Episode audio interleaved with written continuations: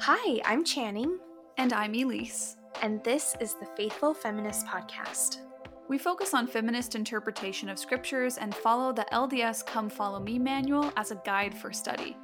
We understand that scriptures can be a tricky endeavor for readers, but we also believe sacred texts contain really compelling examples of loving and liberating relationships with the divine, others, and ourselves.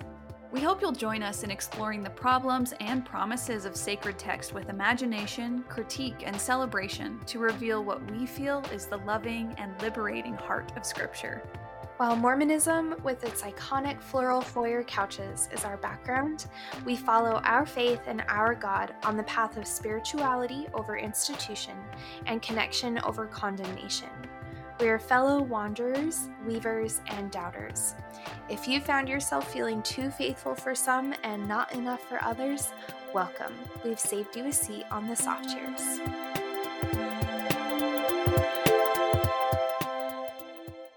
Hi, everyone. In this week's episode, we're going to talk about Matthew chapter 21 through 23, Mark chapter 11, Luke chapters 19 and 20, and John chapter 12 for the dates May 15th through the 21st. This week's assigned reading covers many events in the time leading up to Jesus' crucifixion. Some of the major events are ones that we've actually covered during our, some of our Holy Week series episodes over the few years, and we've even cover, covered some of these stories twice. We have two separate episodes celebrating Palm Sunday, which is the arrival of Jesus into Jerusalem. We have two episodes covering Jesus' cleansing of the temple, and also an episode discussing Mary's anointing of Jesus. We'll link each of these episodes in the show notes for your convenience, and because we have already covered three major aspects of this week's reading, it frees us up to dive more deeply into some of the other stories in the text because there is so much going on here. So, in yeah, all good in a good way. But in today's episode, we'll focus on stories of violence, the story of Zacchaeus, and issues of hypocrisy. So, just starting out, we're going to move into Mark chapter 11. And this is where we see the story of the fig tree, and we also see parables of violence. And just like last week's readings, um, all of these chapters, even though they're in different gospels, cover almost exactly the same events. So, you'll get a little bit of change depending on which account you're reading, um, but they're pretty similar. So, after a day of travel, Jesus was tired and hungry. And while he was walking, he came across a fig tree. And when he arrived at the fig tree, he saw that it bore no fruit. The Mark 11 account makes sure to tell us that this is because, quote, the time of figs was not yet, end quote. So that means like it wasn't in the season for figs to be on the tree yet.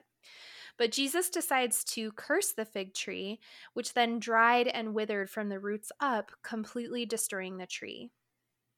In the same breath, Jesus tells another parable of a vineyard owner who hires workers to tend to his vineyard while he was away.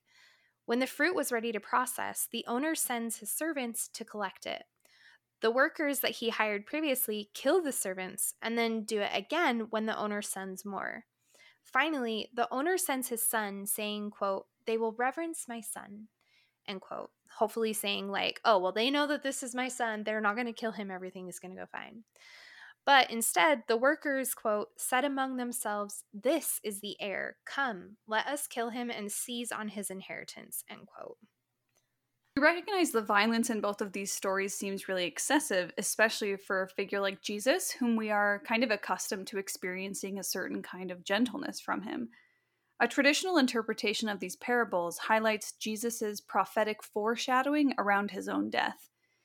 In the fig tree example, Jesus plays out a death that happens senselessly and prematurely. Why kill a tree for not producing fruit out of season? This really seems to highlight, for us at least, Jesus' desire to live, not die. We sense a lot of sadness in the story of the fig tree, like watching Jesus' grief spill over the careful containment that he's curated for so long. Jesus didn't just tell a story about a fig tree dying, he killed a tree outright. There is something bitter and sad about a premature death, whether a tree or a human. The story about the violent vineyard workers feels really similar, but also a bit different. Jesus moves from one metaphor to the next in quick succession, which tells us that these two stories seem to be linked.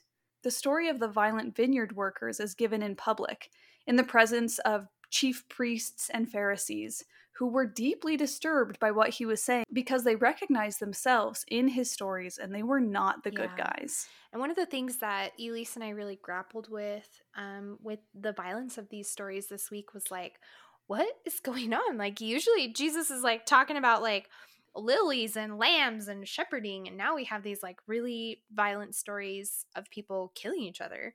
And um, one of the themes that came out of the conversation that we had about this was that stories are reflections of the world that they are born from.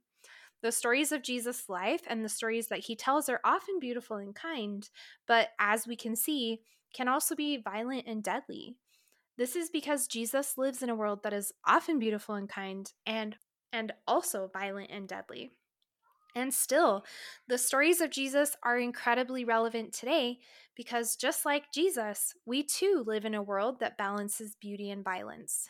Some, like Jesus, can see the writing on the wall and speak to that violence. Many in the crowd listen, marveling and wondering what all the fuss is about. And others still understand exactly what the issues are and want to quiet any critique by any means necessary. So, some questions that we might ask as we're confronted by the stories in the text this week might include How do modern day prophets, especially those on the margins, speak to the harm and violence in my community? Do I make an effort to understand and help? For example, Latter day Les, our friend Kate Maurer, made a really fantastic post earlier this week talking about modern day prophets, trans prophets, um, including Marsha P. Johnson, and the ways that they really spoke out and really illuminated the issues that were coming from inside of their communities and how they were so involved in advocacy for safety, health, and community, and eventually died for their efforts to really bring a focus to that. And I think that we can see a lot of similarities between both Jesus and Marsha P. Johnson. Another question we might ask is How might the story of the cursed fig tree help me understand how grief shows up in others? And finally, how can I listen to stories of violence and honor them by ensuring that I do my part to create a world that reflects safety, beauty, and kindness? I like those questions, especially I think having questions in this episode is really reflective of the chapters because lots of people in the text this week have tons of questions for Jesus. Yeah. So it's a nice kind of parallel between what's happening in the text and what's happening on the episode. I think I'd like to move over to Luke chapter 19, the first nine verses. And this is a story of the chief tax collector in Jericho, whose name is Zacchaeus. He's employed by the Roman government and viewed as like a corrupt sinner. One day, Zacchaeus, it says that he's a small man. He climbs up into a tall tree in order to see Jesus walk by. And Jesus sees him up in the tree and calls out to him, saying, Zacchaeus, make haste and come down, for today I must abide at thy house. And when Jesus saw the goodness of Zacchaeus' heart and the things he did for others, he accepted his offering, saying, This day is salvation come to this house, for he is also a son of Abraham. Now, according to some biblical scholars, Zacchaeus' story is meant to contrast with the story from last week about the rich young ruler who like said that he kept all the commandments, but at the end of the day he is not willing or cannot sell all of his possessions and give them to the poor. In contrast, Zacchaeus is seen by the people following Jesus as if Zacchaeus is a big sinner. When Jesus wants to dine with Zacchaeus, the people murmur and gossip, saying things like, Oh my gosh, is Jesus really going to have a dinner party with that guy? Like that sinner? And while both men, both the like young rich ruler and Zacchaeus, both men appear initially rich, Zacchaeus actually tells Jesus, Look, Lord, I'm not a bad guy. Like, yes, I work this awful job as a tax collector because I need to make a living, but I try my best to support my community, to care for the poor, and to also redistribute my wealth. In biblical words, Zacchaeus really says, quote, Behold, Lord, half of my goods I give to the poor, and if I have taken anything from any man by false accusation, I restore him fourfold. Mm, it reminds me, I don't think you've seen this because I know you're not a Disney person, but there is a Disney movie called Wreck It Ralph, and in it there's like all these like classic video game bad guys who are talking to each other, and they're in this like bad guy villain support group, and one of the things that they say to each other is like, just because you are a bad guy doesn't mean you are a bad guy. Oh, oh so and I think that that really applies to the story of Zacchaeus. Yeah, yeah, and I think I like that connection. I like that connection a lot. That's a really good good touchstone for people. Additionally, we really appreciate this verse's use of present, not future tense. Although this story is sometimes read as a repentance story where Jesus commands a sinful man to get rid of his riches, and then Zacchaeus makes a promise to care for the poor and then is finally forgiven, we don't think that reading really holds up because Zacchaeus isn't making a promise or a commitment to care for the poor and redistribute his wealth after he encounters Jesus.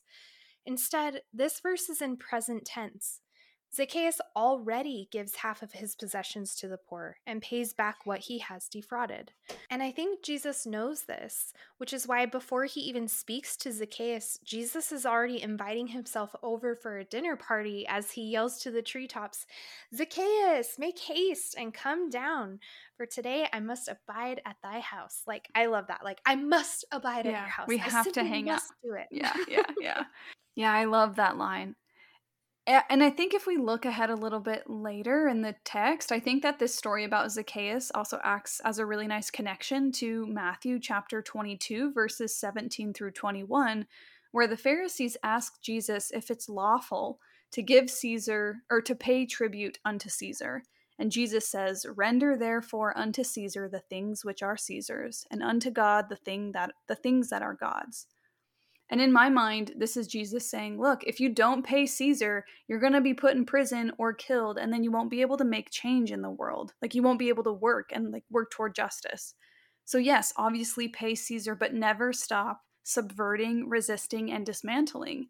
And in my mind, this is exactly what Zacchaeus is doing. He recognizes that he can't completely cut himself off from the everyday systematic, like BS of the world but he also recognizes that we are both responsible and have agency for how we show up in the world and how we choose to resist or participate in the system. Thus, I think the story of the rich young ruler and Zacchaeus offer us like two different ways to approach justice, specifically as it relates to wealth and systems the story of the rich young ruler seems idealistic, right? Jesus says Jesus says sacrifice it all, give everything to the poor, separate yourself from the system completely and build local networks outside of corporate and governmental rule. And the story of Zacchaeus seems like a bit more of a realistic approach. Unfortunately, we live under capitalism and we work at really shitty jobs but we still have agency and responsibility for how we show up in the world and how we fulfill the commandments of caring for the poor, the neighbor, the widow, and the stranger. And so I almost wish that we had that the Come Follow Me manual was arranged a little bit differently so that we could have looked closely at the story of the rich young ruler and Zacchaeus in the same episode. But this is simply an invitation for you to do like a two in one episode listen today if you didn't get a chance to listen to last week's episode. Yes, uh, yes, yes, yes. Love that idea. The last thing that we wanted to cover for this week is the topic of hypocrisy. And we encounter this pretty strongly throughout uh, this week's readings. But in Matthew 23, we have a series of verses that start with, quote, Woe unto you, scribes and Pharisees, hypocrites. And this entire chapter is essentially a huge call out about hypocrisy. You're welcome, and we hope that you'll read the entire thing. But in essence, Jesus is saying how the writers of the law and the religious leaders only care about performing righteousness, but aren't actually committed to it in any way. Jesus compares such hypocrisy and performance to cleaning the outside of a cup and platter, but leaving the inside unclean, full of disgusting things like greed and extortion. He says that they, and probably us too by extension, appear beautiful on the outside like the white sepulchres, but on the inside are, quote, full of dead men's bones and all uncleanliness, end quote. Jesus then takes it a step further and calls out the scribes and Pharisees for for saying how they say things like, quote, "Oh, if we were alive during the days of our ancestors, we would never have participated in killing the prophets." End quote. And we can really imagine Jesus just like throwing his hands out, like, and just screaming in exasperation with his like arms just waving all over the place in verse 21 like are you serious? Look at yourselves. Ye are the children of them which killed the prophets end quote. Yeah. This is these are like scary. I found this this week's readings to be really scary because jesus is like not holding back anymore and there is this big sense of urgency from both him and the people the people are getting more and more confused or riled up and they're really suspicious of Jesus. And Jesus is becoming more and more like desperate and exasperated and worried because he has the sense, it seems to me, that his time is coming to the end. And. I think we wanted to bring this section up about hypocrisy because I think it can be really tempting for us to read this chapter and think, "Oh my gosh, wow, those those guys over there are so awful. Thank goodness I'm not like that." or how it's really easy for us to think wow if i lived if i lived dur- during jesus's time i would have never called for his death and we especially as cis white people do this all the time we look back at major events from our place of judgment and knowing and say that we would have done things differently and i think this chapter demands that we ask some really hard questions of ourselves to help rid us of our hypocrisy we might ask something like, Why is it important to me for others to see me as good and righteous? Does my performance align with my internal commitments and long term actions? What social issue do I believe I would have been on the quote, right side of history for? How does this past focused judgment distance or limit me from seeing what issues and struggles are unfolding in the present moment today? What role did my family and past generations play in slavery, colonization, and abuse? And this question takes on a whole new layer if you come from generations of Mormons, too. So, how do we try to distance ourselves from this reality around our ancestry and why? And finally, what am I doing to live up to my responsibility of reparation and repair, be it financial, social, or political? specifically toward Black, Indigenous, and people of color and the land? These are really important questions to be asking, especially as it's really tempting, right? Like we always say on the podcast, to weaponize and not internalize the text. And this is a really great opportunity with these questions that Ely shared with us to really attempt to do that internalization and do that self reflection around are my actions really in alignment with my, you know what i say i'm doing or what i think i'm doing and spend some time realigning or readjusting as needed friends thank you so much for joining us for the episode this week we're so grateful to be able to spend this time with you and to be spending time in the text with you we look forward to talking to you again soon and until then bye Friends, thank you so much for joining us today for another episode of the Faithful Feminist podcast. We know your time and space is sacred, and we're grateful to have spent ours with you. If you enjoyed this episode, we would love it if you showed your support by sharing the podcast, leaving us a loving rating on iTunes, or connect with us on Instagram as The Faithful Feminists. We're deeply grateful for your kindness and encouragement. We love you so, so much, and we hope to spend more time with you again soon. Bye, friends!